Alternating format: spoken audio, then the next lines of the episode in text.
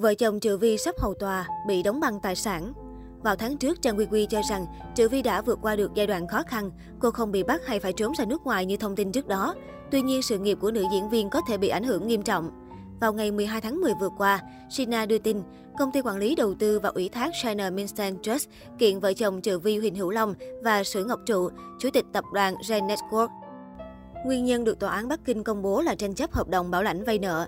Phiên điều trần đầu tiên diễn ra vào ngày 8 tháng 11. Theo Sina, đầu tháng 6, China Mincentrust đệ đơn khiếu nại Triệu Vi và công ty hợp bảo văn hóa, cùng với lý do tương tự. Nữ diễn viên Hoàng Châu Cách Cách bị tòa án đóng băng 4,15% cổ phần, tương đương 775.000 đô la Mỹ. Sohu cho biết, công việc làm ăn của vợ chồng Triệu Vi lao đao từ cuối tháng 4.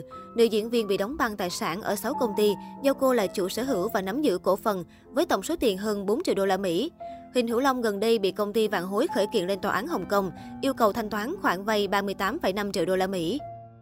Ngoài ra, vốn chủ sở hữu của nhiều công ty dưới tên Triệu Vi hiện đã bị đóng băng bao gồm Kuhu trong Dongdunfa Investment, Tibet Longway Cultural Media, Long Suzin Beijing Trading, Beijing Ring Culture Communications, Beijing Jizu Creative Technology.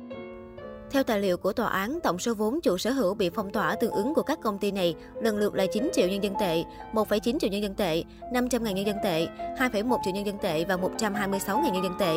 Thời hạn bị đóng băng cho đến tháng 4 năm 2024. Hiện tại, có 14 công ty do Triệu Vi đứng tên, trong đó 8 công ty đang hoạt động, 2 công ty ngừng hoạt động và 4 công ty bị thu hồi giấy phép. Các công ty này hoạt động trên nhiều lĩnh vực kinh doanh như thương mại, truyền thông văn hóa, đầu tư, giải trí, dịch vụ bán xe hơi, bất động sản, phát triển quản lý dịch vụ ăn uống. Theo Sohu, sau bê bối gian lận thông tin gây lũng đoạn thị trường chứng khoán vào năm 2017, vợ chồng Trừ Vi đối mặt với hàng loạt vụ kiện lớn nhỏ. Trong đó, nữ diễn viên hầu tòa liên miên với 500 vụ kiện. Cô bị xử thua 102 nguyên đơn vì hành vi lừa đảo bồi thường số tiền gần 12 triệu đô. Về phía Huỳnh Hữu Long, doanh nhân này thường xuyên bị tố thiếu nợ không trả, chật vật giải quyết nhiều khoản vay tài chính do đầu tư không thuận lợi. Hiện Triệu Vi và chồng không xuất hiện trước truyền thông. Theo Quy Quy, nữ diễn viên ở quê nhà An Huy để tránh sóng gió bị giới quản lý văn hóa tẩy chay. Cô thông qua mạng xã hội tương tác với đồng nghiệp. Gần đây, Triệu Vi nhấn yêu thích bài đăng của Lâm Tâm Như trên Instagram, trong khi Huỳnh Hữu Long biến mất im lặng khi vợ vướng scandal. Những năm gần đây, vợ chồng Triệu Vi liên tiếp vướng rắc rối kinh doanh vi phạm hợp đồng. Hồi tháng 6, một công ty ở Hồng Kông kiện Huỳnh Hữu Long yêu cầu anh trả số nợ gần 300 triệu đô la Hồng Kông, tương đương 38,6 triệu đô la Mỹ. Công ty này cho biết từng nhiều lần đòi tiền, nhưng Huỳnh Hữu Long luôn thoái thác trốn tránh. Triệu Vi không xuất hiện công khai gần 3 tháng qua, hiện nhất cử nhất động của cô được dư luận chú ý. Hồi tháng 8, phim cô đóng chính bị gỡ khỏi các nền tảng video.